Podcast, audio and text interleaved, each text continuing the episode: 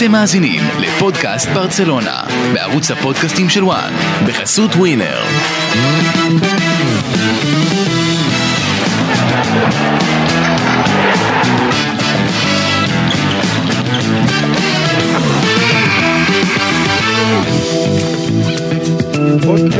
ברצלונה פרק 85 מסכמים את התיקו בחוץ נגד נפולי והגוליאדה כמו שאוהבים להגיד בספרד עם ה-4-0 נגד חטאפה. איתכם באוזניים אורי רייך, נדב בירן והאיש שעצם ההגעה שלו לפודקאסט מבטיחה ניצחון במשחק שלפני שי מרטינובסקי. לפנות בוקר טוב לכם שלום.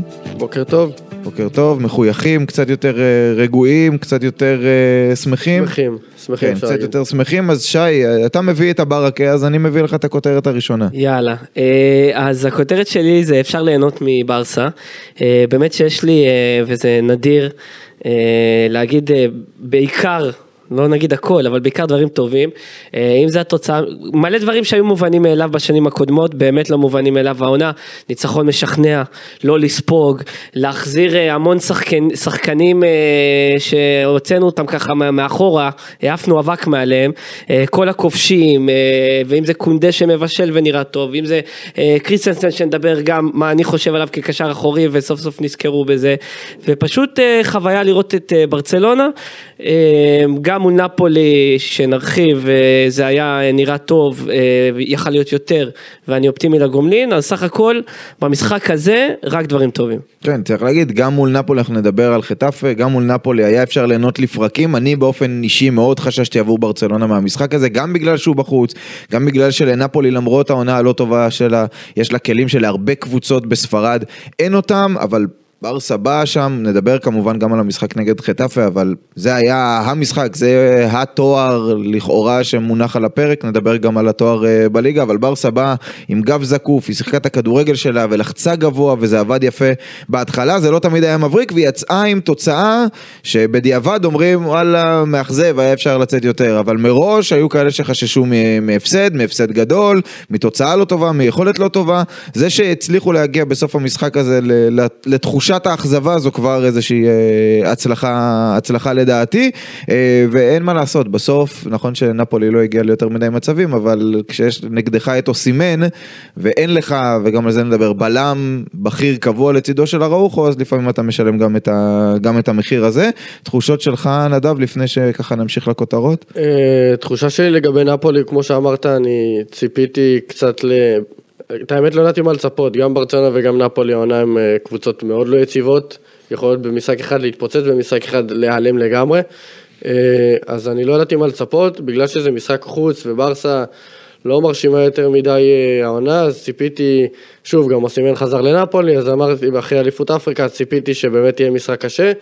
אם היית אומר לי תיקו לפני המשחק הזה, סיכוי סביר שהייתי חותם על זה. כשראיתי את המחצית הראשונה אני התבאסתי שלא שמנו את השני, את השלישי, לא ניצלנו את ההזדמנויות, אבל uh, בסופו של דבר גם uh, הייתי בלחץ אחרי איזה דקה 60-70 שברסה הלכה אחורה ונפולי uh, לא הפסיקה להם על השער.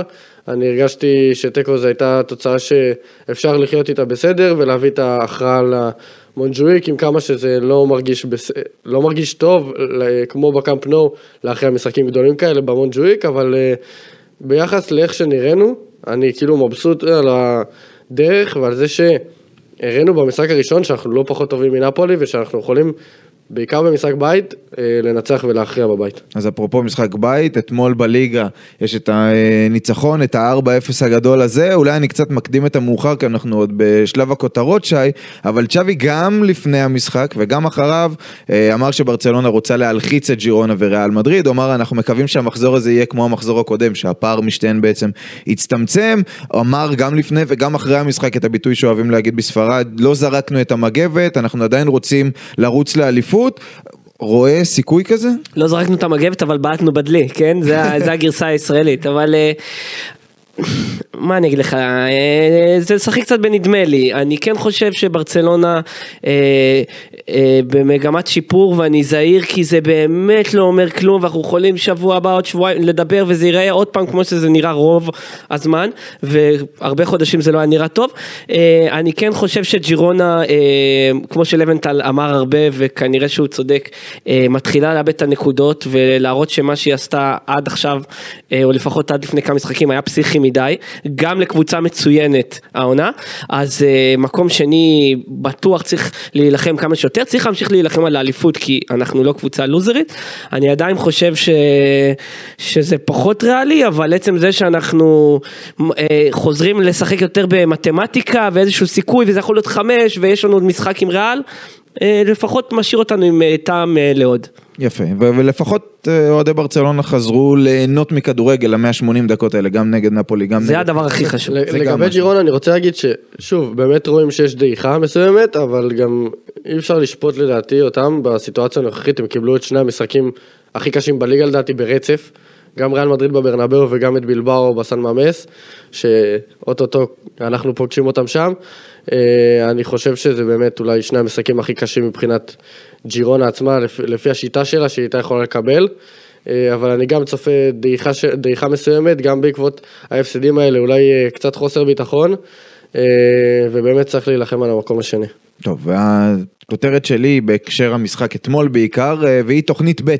אחת התלונות המרכזיות שהיו לצ'אבי, לא רק אצלנו כאן בפודקאסט, באופן כללי, גם בתקשורת בספרד, הייתה שאין לו תוכנית ב'. זה תמיד היה עוד מאותו דבר, הנעת כדור איטית, בלי מספיק תנועה מסביב, העיקר להחזיק בכדור, כאילו זו המטרה של המשחק, וכשדברים משתבשים או כשהיריבה צפופה, אז אין פתרונות. עכשיו זו תקופה, מי שרואה ככה את השידורים, אה, תקופה של קרנבל בספרד, ואתמול אנחנו ראינו שתי קבוצות שונות ממה שהתרגלנו לראות עד עכשיו. העונה כאילו הן התחפשו גם לכבוד המאורע. ראינו את חטאפה מתחפשת ללס פלמאס, בורדלס שתה מיץ נכון, אומץ ממש. והתחפש לפימיינטה, כאילו החליט היום אני מהמר על המעברים של ברצלונה, אני נותן לה את האפשרות לעשות את המעברים, אנחנו זוכרים שנגד הקנריות זה הלך קשה מאוד לברצלונה, בסוף היא ניצחה מפנדל של גונדואן בתוספת הזמן, אה, ברסה לא הצליחה לשבור אז את הלחץ ולייצר מצבים במתפרצות.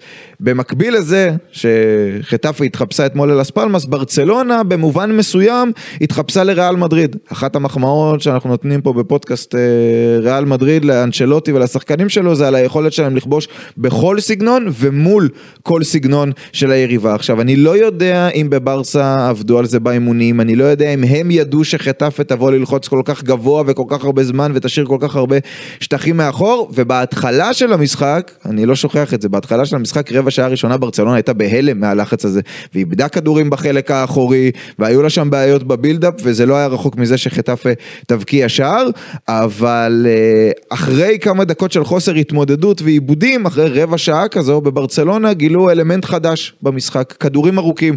אני מנהל לי את הנוט הזה ככה באייפון תוך כדי, אה, תוך כדי משחקים. כתבתי לעצמי, בדקה 16 לא רעים הניסיונות האלה לכדורים ארוכים. דקה 19 הגיע הגול מכדור ארוך. עכשיו, מי היה מאמין שמול לחץ גבוה, כשיש שטחים מאחורי קו ההגנה של היריבה, אפשר לשלוח כדור ארוך ולייצר מצב. ומסתבר שאפשר, ומסתבר שגם לברצלונה מותר לעשות את זה.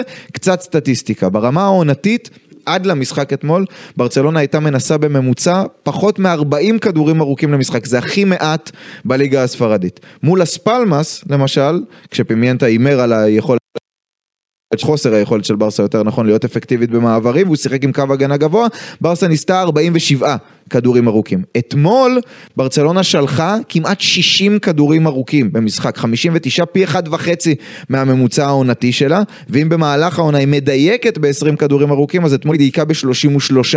ככה נולד, כמו שאמרתי, הגול הראשון של רפיניה, כדור מצוין של קונדה, אחריו היו עוד מצבים של רפיניה ושל פליקס, שיכלו לסגור סיפור במחצית הראשונה, ואז כבר חטאפה התעייפה, וברסה הצליחה להגיע למצבים גם בכדורגל הסטנדרטי שלה, נקרא לזה, עם התוכנית א' המקורית, אבל היה מרענן לראות קצת את ברצלונה, בעיקר ברצלונה של צ'אבי, מנסה וגם מצליחה לכבוש עם תוכנית ב', מה שכל כך היה חסר לה במשחקים קודמים. אני רציתי לדבר על זה באמת, אני גם ראיתי את הקטע הזה עם לספלמאס, שאתה משווה ללספלמאס.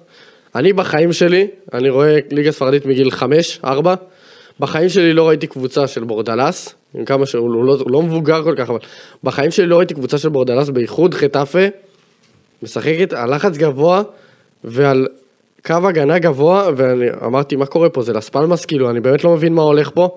אה, בחיים שלי לא ראיתי את חטאפה משחקת ככה, במיוחד שראיתי את ההרכב, זה היה נראה שזה הולך לכיוון של 5-3-2, נכון. שכולם אה, יעמדו מאחורה, ומהרל וגרינווד אה, בהתקפה, ביחד עם לפעמים יצאו למתפרצות, ביחד עם המגנים התוקפים, ביחד עם עוד איזה קשר אולי.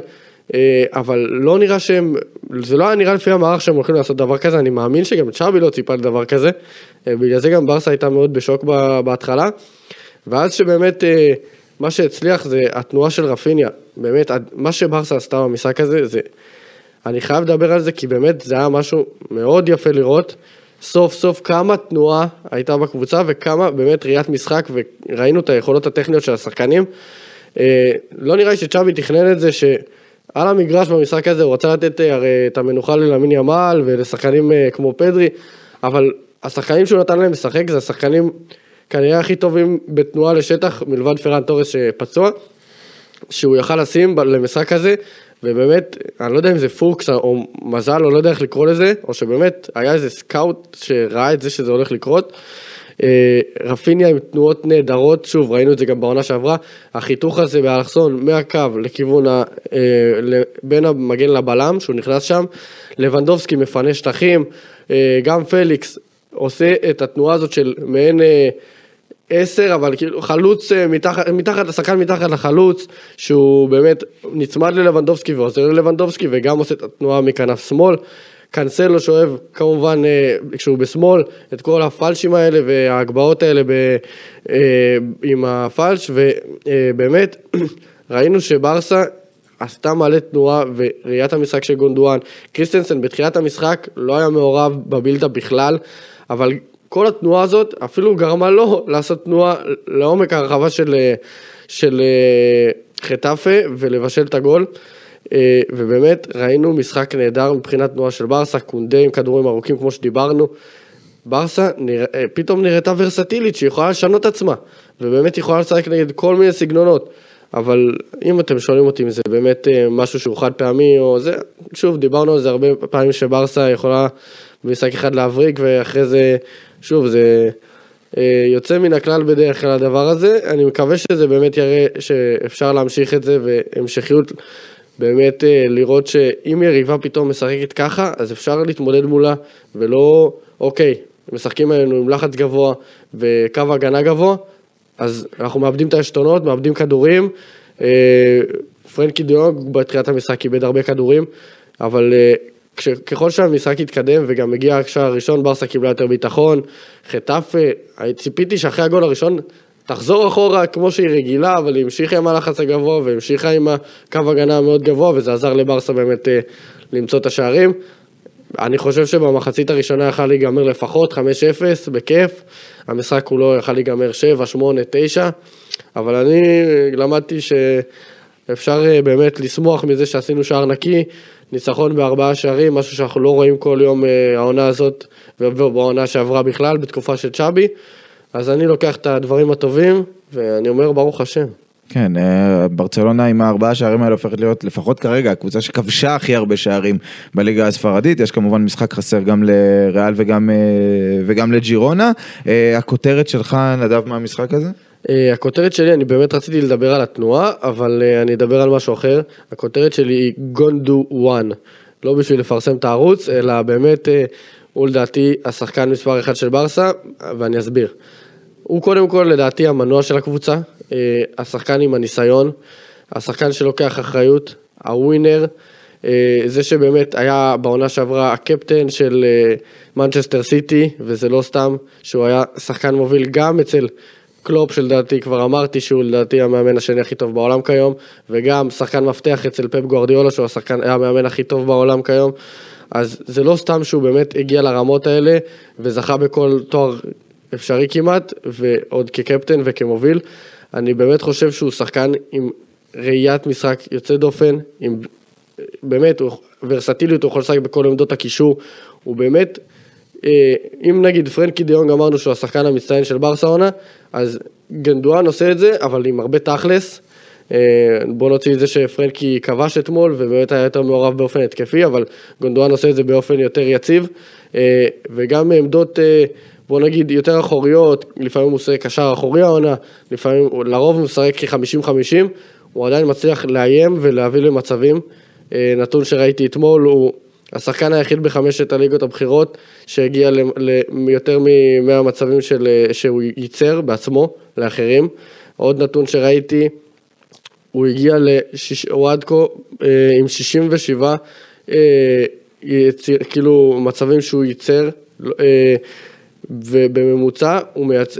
סליחה, אה, פסים, אה, מסירות מפתח, הוא עם 67 מסירות מפתח העונה, בממוצע יש לו שלושה, אה, שלוש מסירות מפתח כל, למשחק, שזה נתון מטורף בשביל קשר 50-50, במיוחד שברסה העונה לא משתמשת כל כך באגפים שלה, נכון. אה, כמו שצריך, אין לה מגנים אה, שמצטרפים, אלא אם כן שזה בצד שמאל, אבל אין לה כנף שמאל אמיתי שם, אז באמת שזה משהו שהוא מאוד נדיר, ולדעתי, מה שמגדיל את, ה, את, ה, את מה שגנדואן עשה, זה זה ששיחקנו אתמול בלי למין ימל ובלי פדרי. למין ימל בתקופה האחרונה הוא ה... בוא נגיד go to guy שלנו, זה שאנחנו חש... כבר דיברנו על תלות בילד בן 16, והוא לא שיחק אתמול דקה, וברסה נראתה מצוין.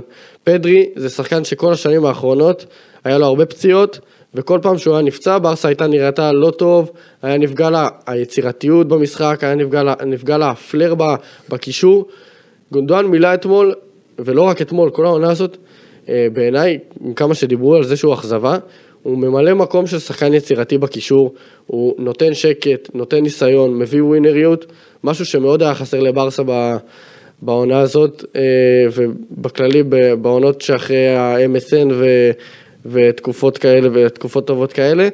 אה, אז אני מאוד שמח שגונדואן באמת הגיע, אני חושב שהוא באמת שחקן לרוץ אחריו ולסמוך, ולסמוך עליו גם בפן של אה, בניית משחק, גם בבניית של יצירת מצבים, וגם לא תמיד חייב לבוא ישר השערים, שוב, זה לוקח זמן התאקלמות, אני חושב שהוא עושה עבודה נהדרת העונה, ובאמת הוא אחד השחקנים הטובים שלנו, והמנוע העיקרי שלנו העונה. חבל שבדקה 94 נגד נפולי זה לא הסתובב לו ככה לפינה הרחוקה שם. נכון. אה, הזכרתי את עניין תוכנית ב' והכדורים הארוכים, בדקה 27 יכולים ללכת לתקציר, הייתה התקפה אדירה של ברצלונה ודווקא לא בכדור ארוך, זה התחיל עם אראוחו שבתור בלם, שהיה סוג של בלם שמאלי כשברצלונה עם הכדור דחף קדימה וגונדואן עמד שם בין הקווים, קיבל את הכדור מצוין, הניע את זה ימינה, העביר את כובד המשקל לרפיניה, עשה את התנועה בעצמו ורפיניה עם הפלש הכניס לו שם כדור כמעט מושלם וגונדואן כמעט סיים את זה ברשת, זה, זו מה שנקרא תוכנית א' של צ'אבי כמו שהוא מדמיין אותה, רק שהוא מדמיין את זה עם כדור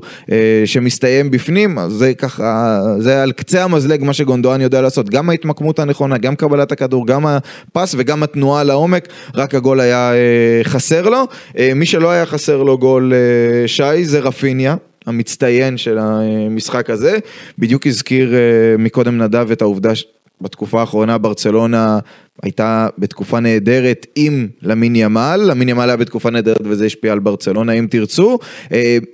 אה, אני בתפיסה באופן כללי שקבוצת כדורגל שרוצה באמת להצליח וללכת על הכל, היא צריכה, זה בסדר, זה לא כאב ראש רע, זה כאב ראש מה שנקרא חיובי למאמן, שיש לך גם את למין ימל, גם את, אה, גם את רפיניה, כמו שבריאל מדריד יש לך גם את רודריגו בצד ימין, וגם בראים יכול לשחק שם, וגם יש כביכול את גולר, וגם ולוורדה וכו' וכו'. אה, הם יכולים, אתה רואה דרך שהם ישחקו ביחד, או שזה או-או ונמשיך עם הנדנדה הזו, וזה בסדר כי זה ילד בן 16 וזה יסתדר. במשפט אחד, כי אני חייב, אה, על גונדואן, כל מה שנאמר פה טוב ויפה ובאמת מצוין. אה, הוא שוחקים לו את החיים, הוא משחק בלי סוף, אה, הוא ייפצע בסוף ודווקא לא נראה שאין שום תחליף כאילו שלא מנסים לשחק משהו אחר ולהבין מה יהיה בלעדיו, אה, טפו טפו טפו אבל אני אומר צריך להיזהר אה, זה לגביו. לגבי באמת השאלה שלך, אני חושב ש... חד משמעית, בדיוק כמו שאתה אומר, קבוצה שרוצה אה, לדבר חזק אה, מן הסתם על אליפות בספרד אה, ורוצה אה, להיות בטופ של אירופה, אה, לא רק, אה, זה לא רק יתרון, היא חייבת שני שחקנים טובים בכל עמדה שמהווים תחרות. אה, אם שמעתם, אה, הוא גם דיבר אחרי המשחק, רפיניה, על העניין הזה עם ימל ושהוא לא מפחד מתחרות ושהוא מפרגן מאוד והוא ילד כישרוני והוא יהיה שחקן ענק, באמת, גם אני מאמין לו, זאת אומרת, אפשר להגיד בסדר, מה רציתי, מה רציתי שהוא יגיד בריאיון, שהוא ילכלך עליו, אבל הוא דיבר יפה ובאמת, למין ימל סופר כישרוני, אני עדיין חושב שבסוף אם עכשיו זה איזה משחק מכריע או אני צריך לבחור מישהו מהם, נכון לעכשיו, בכושר, בביטחון, בכמעט כל אספקט, אני שם את אה, למין קודם. ורפיניה, אה, אה, אתמול צ'אבי הרוויח את רפיניה בכך שבאמת הוא חוזר לעצמו והוא יכול, מוכיח ש... יש מישהו לסמוך עליו כמחליף, אני עדיין קורא לו מחליף, כי אני חושב אה, שלמין ימל הוא העתיד, אני חושב שהוא גם כבר עכשיו ההווה, אבל באמת אי אפשר להפיל את הכל על ילד אה, בן 16, שממש רק בן 16 וקצת, אז מעולה ש... ש אה, זה, זה מה שאמרתי בפתיחה שלי, שבהחלט אפשר לראות שהדבר שהכי הרווחנו מהמשחק הזה, חוץ מסוף סוף לא לספוג, זה להרוויח את השחקנים ש... הספסל. שלא היה להם ביטחון, בדיוק. זה רפיניה, זה פרנקי שהוא לא ספסל, אבל, אבל הוא יכול גם לכבוש, והוא כן שיחק, נדבר עליו, הוא שיחק נהדר בעיניי, ו- ואתה יודע מה אני חושב עליו מאחורי הקלעים, ונדבר גם פה, אני הולך אה, לסנגר עליו הרבה. פליקס. ופליקס שהיה נראה טוב הבקיע והוא התבאס שהוא ירד אבל אה, חבר'ה הוא חזר מפציעה ו... ו, ו ברוך השם שהגענו למצב שאנחנו מובילים 3 ו-4 ואפשר להוריד ב, כן בדקה 60 כדי ששחקנים לא יישחקו עם הפציעות אה, אז באמת אה, אני חושב לשאלתך שוב זה מעולה מה שקורה ושרק יהיה תחרות ביניהם ואני אפשר לשחק איתם זה, זה לא עניין של פה במקרה של שניהם אני לא חושב שזה עניין של היררכיה כי כשיש ילד בן 16 ויש שחקן יותר ותיק שהוא כן טוב כל עוד תהיה טוב תדעו אה, אמנם אנחנו משחקים יותר עכשיו פעם בשבוע למרות שיש גם את הליגת האלופות אה, עכשיו שבועיים לא יהיה תרוץ תרוץ ותשחק בין שניהם זה בסדר גמור. אה, אני חושב, אה, גם אני אציין שגם פרמין הבקיע, זה עוד מחליף, שחקן שבאמת הרווחנו אתמול כמעט את כל המחליפים, רק היה צריך שוויטור רוקה באמת גם ישים עוד אחד והכל היה מושלם. אבל... אבל אה, את פרמין העלימו יותר מדי אה, נכון. השאר זה נחמד אני מקווה צריך צריך אפרופו גונדואן שדיברתי הוא צריך לקבל יותר הזדמנויות, דקות, הוא צריך. עוד דקות. אה, אני אגיד דווקא שאני אה, כן מסכים שאפשר באמת אה, לעשות את זה, את הרוטציה ביניהם, אה, של אמין הוא הראשון ורפיניה צריך עוד לא- להמשיך להוכיח את עצמו, אבל יש לדעתי עוד אפשרות אה, שרפיניה לא כל כך יאהב אותה, אבל אולי הוא צריך במחשבה של צ'אבי להיות השחקן כנף שמאל. הוא לא אהב את זה, אבל שוב צריך לזכור, זה גם לא באמת כנף שמאל, זה אמצע שמאל, וגם זה, אני חושב על זה שקנסלו הוא המגן השמאלי, זה אמנם בדרך כלל קורה בצד ההפוך, בצד ימין, אבל קנסלו, בגלל, בגלל רגל ימין, הוא לא נכנס עד הסוף בקו, הוא עוצר ובדרך כלל מרים שוב עם הפלש, אז אם נגיד רפיניה ילך עם רגל שמאל החזקה שלו, זה בעצם עושה תפקיד הפוך בין המגן לכנף בדרך כלל, שהמגן נעצר והכנף אולי מגיע מאחוריו ועושה את התנועות עד הסוף ועושה את העקיפה. אה, ובאמת מגביה, זה יכול להיות משהו שמעניין, שמעניין אותי לראות אם זה יעבוד. אם כמובן רפיניה בכושר יותר טוב מפליקס או פרן, זה יכול להצליח לדעתי. אה, אם באמת הוא נשאר בכושר כזה, אני עוד אגיד ואוסיף עוד משהו על רפיניה. החוסר אגו שראינו אתמול מרפיניה, ובאמת המאמץ שלו, זה משהו שמאוד אהבתי לראות. כל, כל פעם שהוא טעה, הוא, טע- הוא התעצבן על עצמו, אבל לא גרם לזה ש... לצעוק על השופט או משהו שכמו, ולא התלהם כמו שהוא קיבל אדום נגד אה, חטאפה בתחילת העונה, ובאמת ראו שהוא מנסה לעשות את הכי טוב שלו, וכל פעם הוא באמת חיפש את החברים ולא רק אה, אמר, הופה, אני בהזדמנות טובה, בוא ניתן לעצמי עוד ביטחון ונבקיע וניווט וזה, גם כשהוא החמיץ הוא הגיב כמו שצריך, ומיד כביכול שכח את זה והמשיך הלאה. ועוד משהו שמאוד אהבתי לראות את רפיני אתמול, היה התקפה במחצית השנייה, אה, משהו שלא כזה מסתכלים עליו. קונדה עלה להתקפה, ממש הגיע גבוה לכיוון הקו, והוא נפל, לא יודע, הוא נתקל שם בשחקן של חטאפה, ואז אה, רפיני ראה את זה וירד ישר להגנה, ומה, ומה שמצופה משחקן במצב כזה, זה לצאת ללחוץ את השחקן עם הכדור, אבל אז בעצם לא נשאר מגן, הוא ראה שלא, שאין מגן, אז הוא סימן ממש עם הידיים לגונדואן, תצא, אתה תלחץ את השחקן, כדי שאני אוכל לבוא ולחפות על קונדה. עכשיו, משחקן, בוא נגיד, ברזילאי, או שחקן שבוא נגיד לא שיחק הרבה בתקופה האחרונה, או חסר ביטחון, לא היית מצפה לעשות דבר כזה, היית מצפה ממנו, בוא אני אנסה בעצמי להציל את המולדת, לחטוף את הכדור ול- ולחזור שוב להתקפה. אבל הוא שחקן התקפה שגם חושב הרבה הגנה, ותורם מאוד למשחק של הקבוצה עצמה. ומאוד אהבתי לראות את הגישה שלו אתמול, ואני מאוד מעריך את זה, ואני באמת אה, חושב שיש מצב שהרווחנו את רפיניה לעונה הזאת, וכמו שאמרנו, אה, באמת קבוצה שרוצה, ששואפת לתארים, לא רק אה, צריך, כאילו היא באמת צריכה שיהיה לה מחליפים ברמה מאוד גבוהה, וזה לא שהם סתם, אוקיי, לא, מספיקים, לא מספיק טובים. באמת צריך שחקנים מהספסל שיוכלו לשנות את המשחק, שיוכלו לשפר, שיוכלו להביא אה, אנרגיה, שיוכלו באמת להוסיף משהו. רפיניה גם בתור שחקן אה, פותח יכול להוסיף, וגם בתור שחקן מחליף. אה, אני מבסוט על מה שהשחקנים המחליפים שלנו לכאורה עשו אתמול, ואני מקווה שהם יישארו באמת בכושר הזה.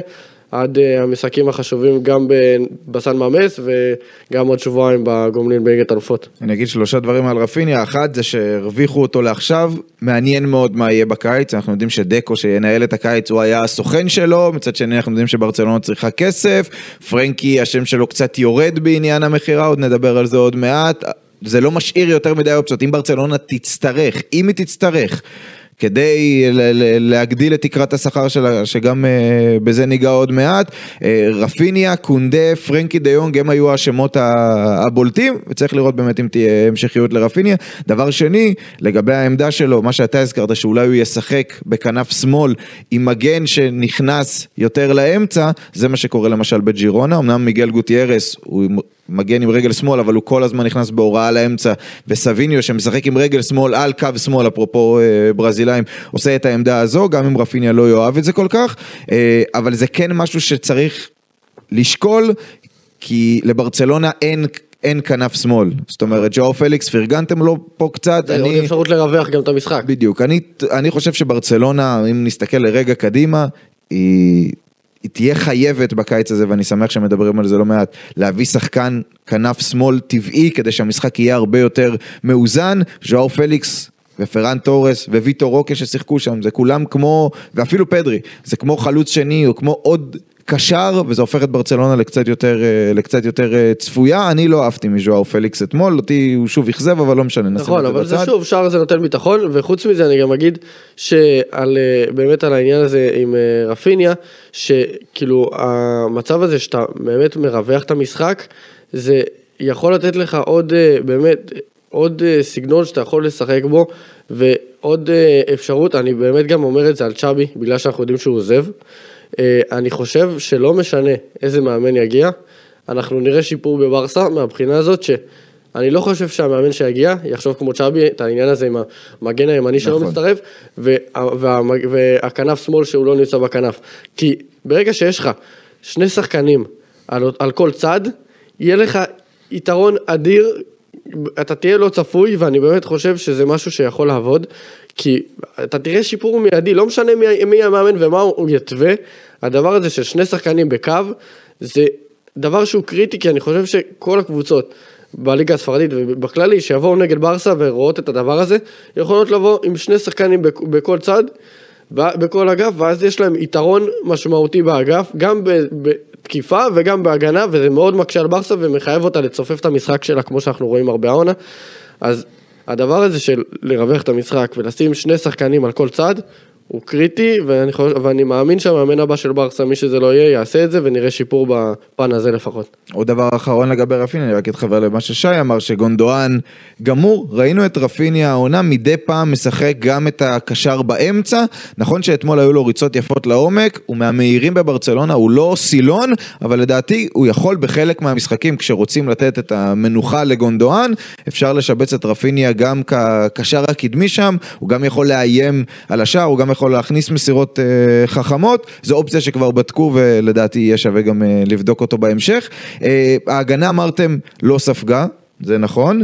אה, ראינו את אה, צ'אבי ממשיך עם הרוטציה, אפרופו מה שהיה בנפולי, ממשיך עם הרוטציות בעולם הבלמים.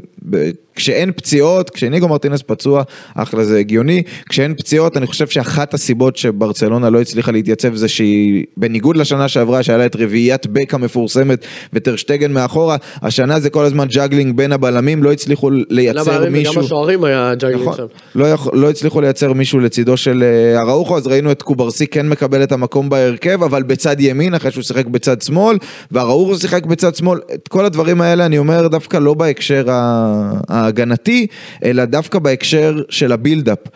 בתחילת המשחק, לפני שניסו את הכדורים הארוכים, משהו ב build-up של ברצלונה הוא, אני לא הייתי קורא לו build-up, הייתי קורא לו פרנקי דה יונג. כל בניית המשחק של ברצלונה, ועוד ברצלונה כשהיא עם הכדור משחקת תכלס עם שלושה בלמים, קונדה לא מצטרף, הוא נכנס יותר לאמצע, קוברסי משחק את האמצע ואראוחו משחק בצד שמאל, ועוד יש את קריסטנסן, שמשחק כקשר אחורי במקומו של, אה, במקומו של בוסקץ, וכל בניית ההתקפה של ברצלונה כל הזמן היא פרנקי דה יונג, שיורד לאחור, לקבל את הכדור, אני לא מבין למה הבלמים האחרים נמצאים שם עם, עם חלק, המטרה שלהם מן הסתם בכדורגל המודרני היא לא רק לסגור ולא רק להרחיק כדורים ולא רק לתקל, אלא גם לדחוף את החוליות קדימה, שלוש או ארבע דקות לפני השער של רפיניה, קונדה החזיק בכדור, וראיתי את גונדואן מסמן לו בתנועות ידיים, תתקדם, צא קדימה, המטרה של חוליה ההגנתית, בטח המעובה הזו עם שלושה בלמים עם הכדור של ברצלונה, היא לדחוף את כל הקבוצה קדימה, לגרום לזה שהקשרים, שגונדואן,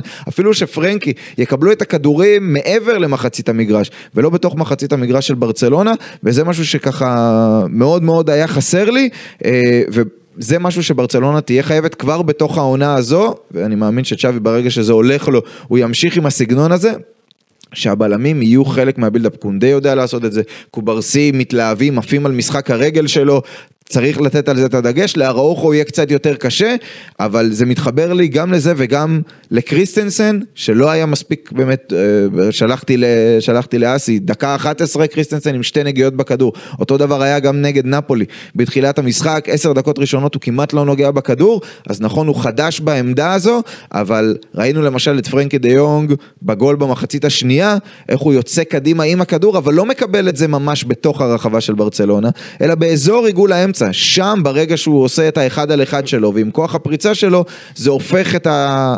את החזקת הכדור לבילדאפ שהוא התקפי, שהוא דוחף את הקבוצה קדימה. ברגע שפרנקי נאלץ ללכת אחורה, אז אין מי, ש, אין מי שיעשה את עבודת הקישור, אם הוא עושה את עבודת הבילדאפ, אין מי שיעשה את עבודת הקישור. בסוף ברצלונה הצליחה למצוא את תוכנית ב', אבל תוכנית א' שלה בהתחלה לא עבדה. הם, אה, קודם כל הם, קשה להאשים אותם, למרות שזה באשמתם המלאה, הם חסרי ביטחון לגמרי, כל הבלמים וכל איפשהו רביעיית ההגנה, בגלל כל הטעויות, כל הפדיחות, כל החורים שהם עושים במשך כל העונה, ואז אתה, מן הסתם, אתה פשוט מפחד לעשות את הפעולות ושולח, הבלמים שולחים את הכדורים למגנים, ואנחנו גם, אה, אנחנו, אה, אני באמת מתלהב סך הכל, שזה קצת עצוב בעונה הזאת, אני מתלהב מכל מה שהיה במשחק אה, הזה, אבל לגבי נפולי, עוד פעם, בעיטה אחת למסגרת של נפולי, ודיברנו קודם, הם כן, הם לחצו ב-20 דקות האחרונות נפולי יותר, אבל הם בעטו סך הכל פעם אחת למסגרת וזה היה שער, שוב, אנחנו כל כך, כל כך חלשים, אם היה שם אה, אה, פאול או לא היה שם פאול על מרטינז, בסופו של דבר אה, הם הפקיעו בקלות, אז אתה יודע ההגנה... מה קראתי על האירוע הזה? מישהו, מישהו כתב, אם רודיגר היה שם, האם היו שורקים לפאול? כן. כאילו קריצה על ריאל מדריד. אם רודיגר היה שם, הוא לא היה נופל מהמפגש הזה היה עם שם, ויקטור היה אוסימן. אפשר, היה שם זווית שזה נראה פ, אה, אני פאול, חושב- אבל... אני אה, ראיתי את זה, אני בהתחלה בשידור ישיר וגם תוך כדי המשחק ראיתי את זה, אמרתי אוי ואבוי מה קרה פה. אחרי המשחק שראיתי מזווית אחרת באמת, אני חושב שזה עבירה 100%, אני לא חושב ש... גם רודיגר יכול להיות, למרות שהוא באמת יותר חזק, יכול להיות שהוא היה עף מזה, זה באמת היה, הוא לא יודע אם ראיתם, הוא בעט בו עם העקב ברגל. וגם ד, ד, ד, ד, כאילו משך אותו. אלה המאבקים אבל עם נכון, אוסימן, זה ה- נכון, עכשיו זה לא, המוצר. ברור, ברור שזה מאבק עם אוסימן, אבל אני חושב עדיין שהייתה שם עבירה, אני חושב ש... אני לא בא בטענות דווקא לשופט, אני בא בטענות לבר. אני חושב שעבר היה צריך לראות את זה מזווית אחרת. אה, ברור, אני מהזווית שראיתי בטלוויזיה, לא ראיתי שהיה פאול. אבל ברגע שאתה סובבת את המצלמה אחורה, פתאום אתה רואה שגם הייתה שם בעיטה, גם הייתה שם משיכה, אני חושב שזו עבירה 100%, אני חושב שזה ביטול שער של 100% שוואר צריך להתערב בו. אה, אני עכשיו, אני בהתחלה האשמתי את מרטינז, אני חושב, עכשיו כבר לא מאשים אותו, אני חושב שבאמת היה עבירה. שוב, יש שחקנים שלא היו נופלים מזה, אני חושב אבל שבתכלס נעשתה עליו עבירה, אה, הוא לא היה צריך אה, באמת אה, ליפול ככה, אבל עבירה הייתה והיה אמור להיפ- להיפסל השער. לא על זה אני מאשים, אה, את, מפיל את ההפסד של ברסה, על אף העובדה שבאמת עשינו משחק הגנה יחסית טוב, שבאמת אה, אה, כבר אצחליה התבטל לגמרי, קונדה היה במשחק מצוין ביחס לעונה הזאת בכלל, הוא נראה, הוא נראה בכושר הרבה יותר טוב, גם מבחינת מהירות, הוא נראה פתאום יותר מהיר, יותר זריז. אה, לגבי המשחק נגד חטאפה, אני לא אהבתי באמת, כמו שאמרנו, את אראוחו, קבלה השמאלי, עם כמה שעשינו שער נקי והכל.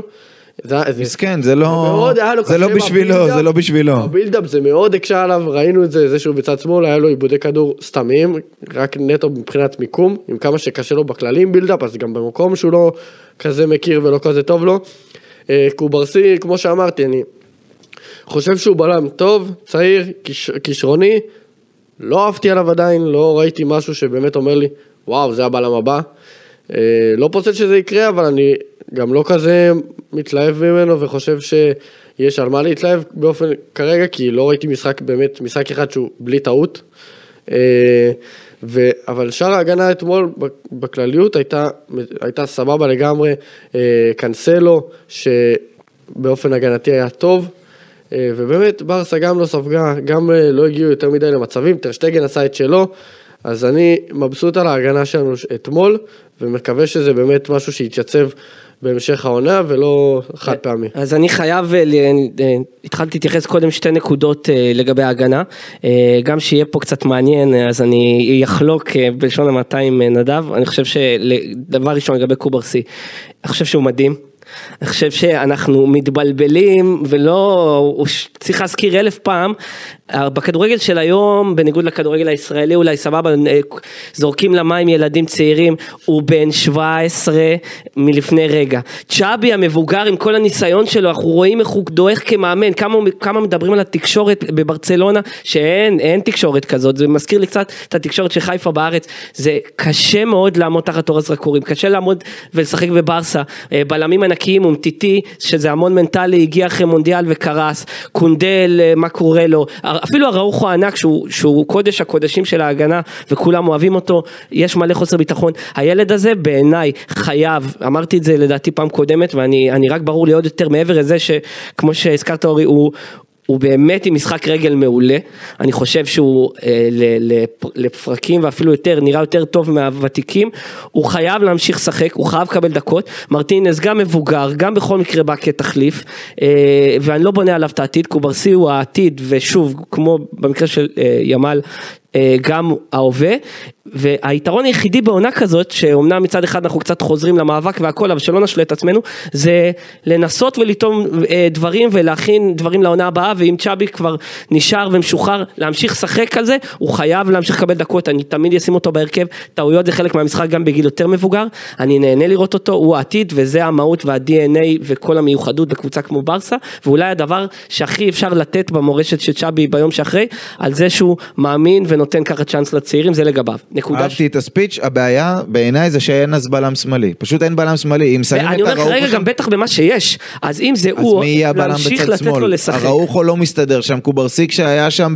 פחות הסתדר שם, אה, הבלם השמאלי הכי טוב של ברצלונה, הוא לא שמאלי ברגל, אבל הבלם השמאלי הכי טוב של ברצלונה משחק היום בקישור, זה קריסטנסן, והוא כבר המון זמן לא היה בלם, אז אז יש... אז, יש אז זה, מרים, איזשהו- וזה, זה מרים לי לנקודה השנייה, שאם זה היה קריסטנסן, אבל בקישור האחורי, כי שמעתי גם כל מיני ביקורות עליו ודברים, אה, אני אמרתי את זה, אה, אני באמת אמרתי את זה איזה חודשיים. יש לנו פה את השניים שאמרו את זה, מה חוד- שנקרא עוד לפני נכון. קריסטנסן אה, אה, אה, עושה כרגע את העבודה הכי טובה אה, שאפשר, אני בכלל לא משווה ל- לרומאו כי אה, אי אפשר להשוות, אבל, זה, אבל אבל זה בדיוק העניין. כולם אומרים שקריסטנסן הוא סבבה בתור קשר אחורי, כי, כי ראינו את רומאו. הוא לא עושה את לא, השטויות של רומאו.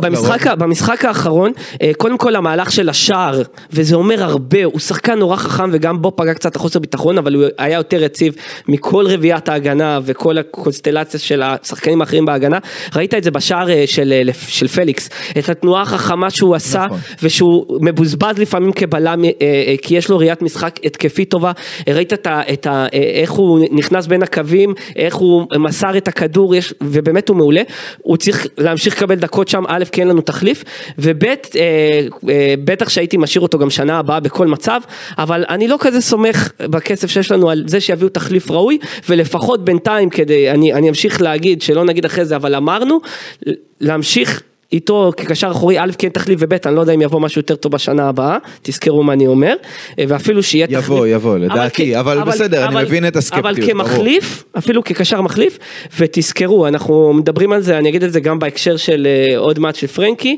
אה, אמרנו הרבה דברים ש, שבוסקץ כבר ילך ואנחנו לא יכולים לראות אותו וכאלה, אין, אין אחד שלא חותם לפחות עוד שנה עכשיו, למה הוא לא נשאר. אז אני הולך עם ההגנה, עם שני, שתי הנקודות שלי, קוברסי וקריסטנסן. הכי טוב, בוא, בוא נלך קדימה, אה, לבנדובסקי, אמנם לא כבש אתמול שער חוקי, אה, אבל היה לו שער אחד שנפסל, הוא כבש נגד נפולי, הוא החזי, הכניס כדור גדול לרפיניה במהלך שלא נגמר אה, בשער. משהו בלבנדובסקי התחדד, כאילו הוא עיפרון, עיפרון שמצא את המחדד שלו, אה, נכון שהוא לא, הוא אף פעם לא היה שחקן שלוקח ועובר אה, שלושה ארבעה שחקנים, אבל ברגע שהוא מקבל את הכדור בתוך הרחבה נגד נפולי, זה היה שער מצוין. אתמול, נכון שהשער נפסל והוא היה בנבדל, לא בחוק ונגר אולי העתידי, אבל השתלט יפה, הסתובב יפה, סיים לפינה. מסר כדורים נהדרים. משהו בלבנדובסקי התחדד וזו בשורה חשובה, זה גם אחד הדברים שככה קצת השתפרו בתקופה האחרונה בברצלונה, אנחנו מדברים על הקבוצה שוב שכבשה הכי הרבה שערים העונה אה, בליגה הספרדית, לפחות לפני משחקי ההשלמה של ריאל מדריד וג'ירונה, אז משהו בשיפור של לבנדובסקי בהחלט ככה אה, אה, מעורר תקוות לקראת ההמשך, ויטור רוקה עוד יצטרך את הזמן כדי להיכנס, ל, להיכנס לעניינים, אני לא יודע אם לבנדובסקי יצליח להמשיך לייצר את החדות הזו, אבל בוא נאמר שאם מהרגע שצ'אבי הודיע שהוא עוזב ועד סוף העונה הוא ימשיך לתת את המספרים בצורה יפה, אז uh, אפשר אולי יהיה לשכוח לו את החצי הראשון של העונה. כי העונה הראשונה הייתה מצוינת, נכון שהייתה את הירידה אחרי המונדיאל, אבל בסוף הוא היה שחקן ההתקפה הכי חשוב, מלך השערים של הקבוצה, מלך השערים של הליגה וכולי. אם הוא יצליח לקום על הצד החד שלו, כל בוקר, לפחות כל בוקר של משחק, אה, עד סוף העונה, אז אה, ברצלונה לפחות בגזרה הזו, תוכל ללכת גם לקראת העונה הבאה כשהיא רגועה יותר לפחות לגבי עמדת החלוץ. אה, נכון, וגם אתה רואה כמה באמת השיפור שלו במשחקים האחרונים עוזר לשאר השחקנים. אה, כמה יש הרבה יותר ביטחון, כמה הוא מרגיש יותר נוח, ואז גם הוא יותר יורד אחורה ומפנה את השטחים, כמו שאמרנו, לפליקס ולרפיניה, להיכנס עם תנועות אלכסוניות אה, לכיוון האמצע, ומפנה להם מלא שטחים, כי בואו, לבנדובסקי חלוץ, מושך הרבה תשומת לב מהבלמים, ואז אה, הרבה יותר קל לשחקנים אה, בקישור, אפילו לקריסטינסן, אפילו לשחקני האגף, להיכנס לאמצע ולעשות תנועות לעומק ולקבל כדורים עמוקים, ארוכים. אה, רק רציתי גם להגיד משהו על פרנקי מקודם, שדיברנו עליו. לא, אז בוא ניתן, בוא ניתן רגע. ועכשיו, המלפפוניאדה. בסוף פרנקי דה יונג הוא המלפפון של השבועיים האחרונים, עכשיו תמשיך. אוקיי, אז אה, פרנקי דיונג, רציתי להגיד, אתה אמרת על זה שכל פעם הוא מגיע וסוחב את הכדור אה, מהבלמים, אני לא אוהב את זה, אבל רק רציתי להגיד לא על זה, דווקא שהוא באמצע המגרש, איזה כיף זה לראות את פרנקי דיונג, פשוט מכדרר כדור 20-30 מטר, ופשוט, זה פשוט אחד הדברים הכי יפים שאני, שאני פשוט מת, מת עליהם בכדורגל, לראות את פרנקי דיונג מכדרר כדור. השאלה מאיפה הוא מתחיל, האם הוא מתחיל באמצע. מ-20 מטר מהשער של טרשטגן, עושה 30 מטר ומגיע לאמצע המגרש, או שהוא מקבל את הכדור מהבלמים או מהקשר האחורי באזור עיגול האמצע, ושם עושה את הסיבוב, את ההשתחררות, את הדריבל, דוחף קדימה, לוקח את ברצלונה מדרגה או שתיים קדימה, ומשם נותן את הפס וכולי. אני לא מצפה ממנו, בתקופה של מסי, מישהו זוכר, הייתה תקופה שפרנקי היה ממש 50-50 ב-4-3-3, והיה עושה את התנועות לעומק בלי הכדור, ואפילו היה כובש שערים. נכון, אני לא מצפה לזה ממנו, זה פיצ'ר שאולי יעזרו בו בהמשך, תכף נדבר על ההמשך שלו, אבל ה build-up של ברצלונה חייב להתבסס הרבה פחות עליו כדי שהוא יוכל לקבל את הכדור במחצית המגרש ולענג אותך עם התנועות האלה נכון. שלו עם מעבר הכדור. לתנועות, גם החילוצים שלו, איזה אלגנטיות, איזה יפה, פשוט תענוג לראות את השחקן הזה, אתה פשוט צריך להסתכל על המשחקים מזווית העין של פרנקי דה יונג, פשוט להסתכל רק עליו, כמו שאמרו אז על בוסקץ, לא שאני משווה, אתה מסתכל על, על פרנקי דיונג, אתה רואה את כל המשחק, זה פשוט תענוג לראות אותו משחק. אני אמנם אמרתי, ש... ואני עדיין חושב, שצריך למכור אותו בגלל השכר הגבוה שהוא מרוויח, ובגלל אה, באמת העמדה שהוא צריך לשחק בה, העמדה שלו, שהיא פחות אה, לדעתי נכונה לקבוצה, במידה ובאמת אפשר להביא קשר אחורי אה, אמיתי. אה, אז אני, אבל חוץ מזה, אני באמת מת על השחקן הזה, מאוד אוהב אותו, חושב שהוא שחקן אדיר, ופשוט תענוג לראות אותו. אז אה, מה- מה עם הרמה- להנחתה, אני... אהבת את המופע אבל של פרנקי לפני אה, המופע נגד אז חטף, אתה- היה את המופע של פרנקי זה- במסיבת העיתונאים, מגיע שחקן, שמע זה לא שגרתי, מגיע שחקן למסיבת עיתונאים, מבקש להשתתף במסיבת העיתונאים על רקע כל השמועות שבגללן דיברנו עליו פה לא מעט, ואומר לכתבים בפנים, אתם משקרים, אתם ממציאים, אני לא אמרתי שאני רוצה לעזוב, אני לא מרוויח כמו שאתם אומרים, לא הציעו לי הצעת חוזה כמו שאתם אומרים, בא ו- ויוצא נגד התקשורת ולא דרך אה, מקורבים, מה אז, שנקרא. אז, אז, אז אה, אה, הקדמת אותי, באתי, באתי עם פתיח קצר לשאול אתכם אם אתם יודעים מה המהלך הכי טוב של דיונג העונה ולא על המגרש. זה, ואני אסביר למה, זה המהלך, המסיבת עיתונאים הזאת הייתה רק חיזקה אצלי ברמה האישית, בסוף זה דעות של כל אחד מאיתנו, אבל כמה, זה היה מהלך מבריק. להוציא, כי, כי, כי עוד פעם, דיברתי קודם, בתקשורת של ברצלונה המון מדברים מאחור- מאחורי הקלעים על דברים מלוכלכים, מוציאים דברים מהקשרם וכן הלאה.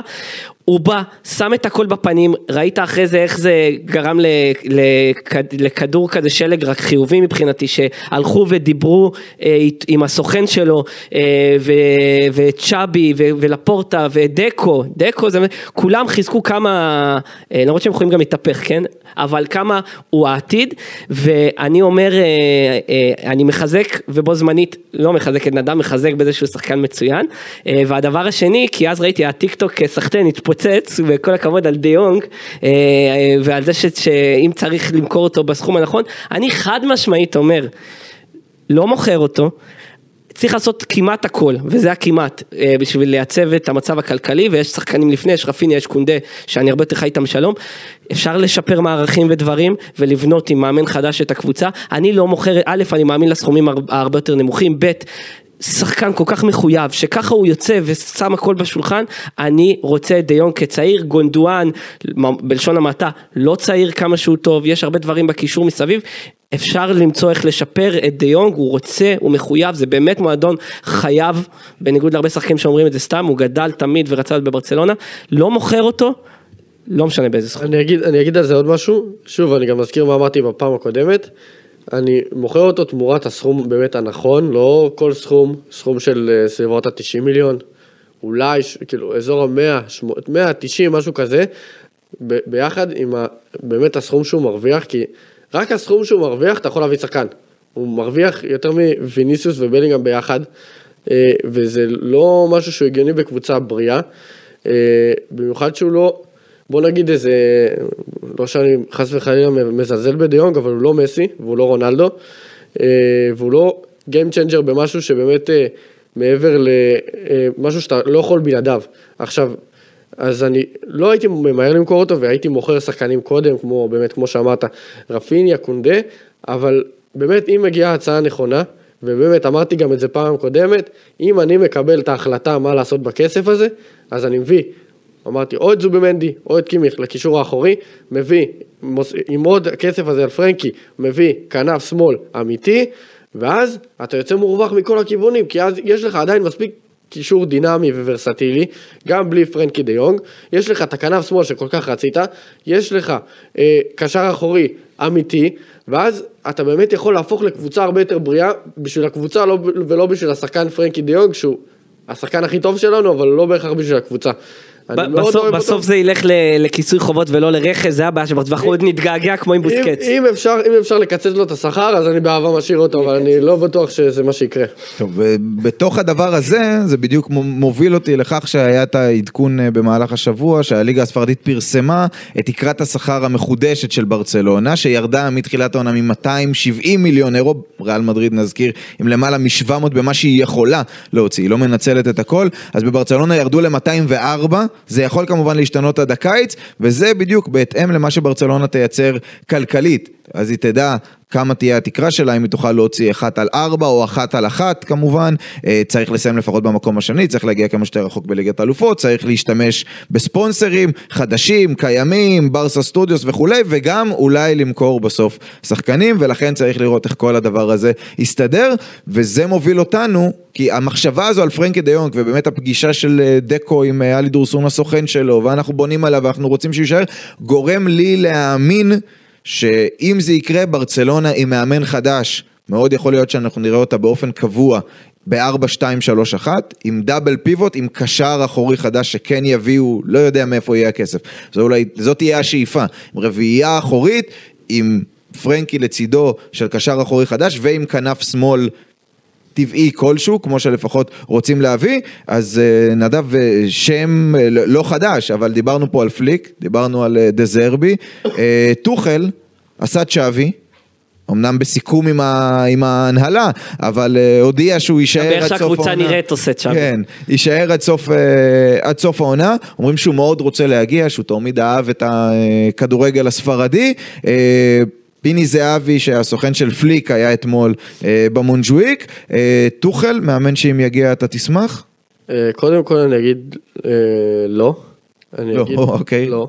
חד מש, מה שנקרא. חד משמעי, למרות שאני מעריך אותו מאוד, אבל אה, הוא עשה, הוא התחיל קודם כל בגרמניה, אה, הוא באמת אה, יותר פרץ את התודעה בדורטמונד, והצליח בכל מיני קבוצות, קבוצות גדולות, גם פריז, גם צ'לסי, כל מקום שהוא הגיע אליו בהתחלה, הוא הצליח, הביא גם ליגת אלופות עם צ'לסי. אה, בתור התחלה הוא תמיד מגיע, והוא מאמן אדיר, באמת מאמן אדיר. אני מרגיש אבל מתקרב. אם כבר דיברנו על נגלסמן, אני חושב שהוא מאמן יותר טוב מנגלסמן, אבל כל מועדון שהוא הגיע, בסוף הוא פוטר, הרבה פעמים, לא רק בעקבות התוצאות, אלא הרבה פעמים בגלל, כל פעם יש לו בעיה עם ההנהלה של המועדון, ודיברתי על זה שנגיד בביירן עוד הרבה פעמים, יש בעיה עם ההנהלה של ביירן באופן כללי, באופן גורף, אבל, אבל אצל טוחל היה לו בעיה גם בדורטמונד, היה לו בעיה גם בצ'לסי, היה לו גם בעיה בפריז, כל מקום שהוא הגיע, הוא עף מהתפקיד שלו, הרבה פעמים בגלל אה, ויכוחים וריבים עם ההנהלה, ואני לא חושב שזה משהו בריא לברצלונה, בעיקר עם כל התקשורת וכל מה שהכל באמת יוצא החוצה. אני חושב שזה לא, בר- לא בריא לקבוצה כמו שלנו, אני חושב שהוא מאמן אדיר, הוא באמת אחד המאמנים הטובים בעולם, אני מאוד מעריך אותו על העבודה שלו כמאמן, אבל אני לא בטוח שזה משהו בריא לברסה ומה שברסה צריכה. טוב, בואו אה, נסתכל אה, קדימה שי, אה, משחק הבא, בלבאו, בחוץ, 21 משחקים אחרונים של בלבאו בכל המסגרות, היא הפסידה אחד. אה, נגד ולנסיה, מחוץ לבית שלה. אה, בבית היא לא הפסידה מאז המחזור הראשון נגד אה, ריאל מדריד, ניצחה את ג'ירונה מחזור קודם בבית 3-2, יש לה היום את בטיס בחוץ, ואז את אתלטיקו בעוד ארבעה ימים בגומלין של הגביע, ואז היא מארחת את ברצלונה. נזכיר שבסיבוב הראשון ברסה ניצחה העונה, הפסידה בסן ממס בגביע בהערכה, שנה שעברה ברסה ניצחה שם משער של, משער של רפיניה. מהמיקס של התקופה האחרונה, איזה, איזה הרכב יוצא לסן ממס הזה? זהו, אז קודם כל, אה, מצד אחד, אחרי כל מה שאתה אומר, אה, רק לשמוע את בלבאו זה אוי אוי אוי, אבל אה, אני כן מעודד מזה שלשם שינוי, אני אופטימי מזה שאנחנו נבוא אחרי שבוע של מנוחה. הם יבואו אחרי משחק שהם התאבדו עליו כי אה, גומלין מול אתלטיקו מדריד הם ירצו כל כך את הגמר גביע הזה הרבה יותר כאילו כי גם גמר גביע ושחייה זה זה the same כמעט אה, זה בסופו של דבר אותו משקל כמו מקום רביעי ועניינים הם, הם מאוד ירצו את זה הם יבואו אה, שחוקים ועייפים. אני גם חושב שיש דינמיקות בין כל משחק הם יבואו קצת עם, עם ה, אה, אולי זה לטובתנו עם הראש למעלה אחרי הניצחון שהם העיפו אותנו בגביע וזה היה מאוד כואב.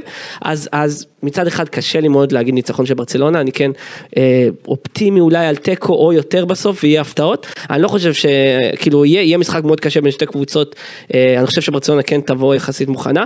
אה, מבחינת הרכב הייתי הולך אה, בסופו של דבר פחות או יותר עם ההגנה שאנחנו מכירים, אמרתי, אה, אני עדיין הולך על אה, אה, קוברסי, אני הולך על אראוחו קונדה ו... טרשטגן בין הקורות, קריסטנסן דה יונג, כל בדיוק זה, גם כל זה די ברור. גם הקישור, אנחנו קופצים פחות או יותר להתקפה. אני... תורס לא יהיה, נכון? אה, לא אמור להיות, אז, אז אני הולך עוד פעם, אני הולך עם אה, לבנדובסקי, אה, אני כן עם רפיניה על הספסל שיכול לתת, רפיניה על הספסל. ספסל, הוא יכול לעלות עם מהירות, דווקא אחרי שהוא, אגב צ'אבי לדעתי לא יוריד אותו לספסל, אחרי שהוא סיים כ-MVP של המשחק, אני מאמין שהוא כן, כן ייתן לרפיניה את הקרדיט, השאלה תהיה על צד שמאל. צד שמאל. תראה, אולי זה, אולי זה רעיון פה בשבילי, מחפשים מאמן מחליף, צ'אבי בטוח לא נשאר. אז אני, אני, אני אפתיע אולי, וזה עניין של, של תחושה של איזה שחקנים, אפילו לא בהכרח של כושר טוב, כי השחקנים שאני אגיד, אני הולך על אה, לבנדובסקי, אני הולך על אה, ימל, ואני הולך אפילו, לדעתי, אני פותח אה, לא פדרי שם, אני הולך על אה, באמת או רפיניה שם, או פליקס. מעניין, אני חושב פדרי- אגב, פדרי- פדרי בספסל? או אולי... אני חושב שצ'אבי אגב יחזור לשחק עם פדרי, יחזיר את פדרי יחזור. כדי להחזיק בכדור, הוא לא יחפש את אולי המעברים. קריסטנסן ירד ולא יפתח ויעלה, אני לא יודע. ירד, קריסטנסן לא, לא ירד. לדעתי. אני, אני באמת, כמו שאמרתי, לדעתי, בלבאו בחוץ, זה אחד משני המשחקים הכי קשים בליגה, בנוסף לריאל בברנבאו, וכמו שהצגת את זה באמת ב, אה, בנתונים, זה באמת מוצג ככה כמשחק הכי קשה. יש לי תחושה ש... תחושת בטן, לא יודע למה, שננצח דווקא. אה, בדרך כלל אני לא אופטימי כזה במשחקים נגד בלבאו בחוץ. אבל אתה אופטימי ועוד אין יחסים בווינר, אבל היית גם ממליץ למנחשי הווינר ברמה של ללכת על שתיים, בטח יהיה שם יחס גבוה. אה. תלוי ביחס, אבל אה, איזה יחס צריך כדי שתגיד וואלה, גם שווה את הסיכון? בערך יחס שתיים. אם אתה. אם אתה אוהד ברסה, העצה הכי טובה שלי, שווין- תגדר. אם, שי- לך עם ברצלונה ותשים בווינר אה, בלבאו או תיקו, ואז אה, אתה איכשהו, אם-. אם כבר התבאסת, לפחות יש לך כסף. כן, כן. קרה לי פעם עם סוסיידד, אמרתי, אבל שסוסיידד תנצח באנואטה, השופט גנב לי כסף. אה, פסל שער חוקי לסוסיידד, זה היה לפני תקופת עבר. יפה. אה, אז, אז אתם, אני, אני חש אופטימיות. זהירה, אופטימיות אה, זהירה. אופטימיות זהירה, כי באמת אין שום דבר יציב בברסה, ו... בוא. נאמר שזה משחק שאם ברצלונה באמת תצליח לנצח בו, אתה יכול להגיד וואלה. יכול להיות שחזרו למאבק האליפות, אבל כרגע זה קצת מוקדם מדי, גם אם ריאל תמעד נגד אה, סביליה ורמוס והפער יהיה 6, זה, זה, עדיין, יותר- זה עדיין סל- רחוק. סליחה על הקלישאה, יותר תהיה חשוב- יותר חשוב לי. הדרך, אבל, אבל אם יהיה תוצאה אה, טובה ומשחק טוב, אה, אנחנו יותר, מרגיש לי שאנחנו יותר בשלב המתוק של החמוץ מתוק בעונה הזאת. Mm, מעניין, יפה. יפה, אה, עשית אותי רעב. השארתי גם עם אה, טעם. יפה. אה, שי, נדב. תודה רבה לשניכם, תודה רבה. גם לכם שהאזנתם, אנחנו נשתמע בפרק הבא. ביי ביי.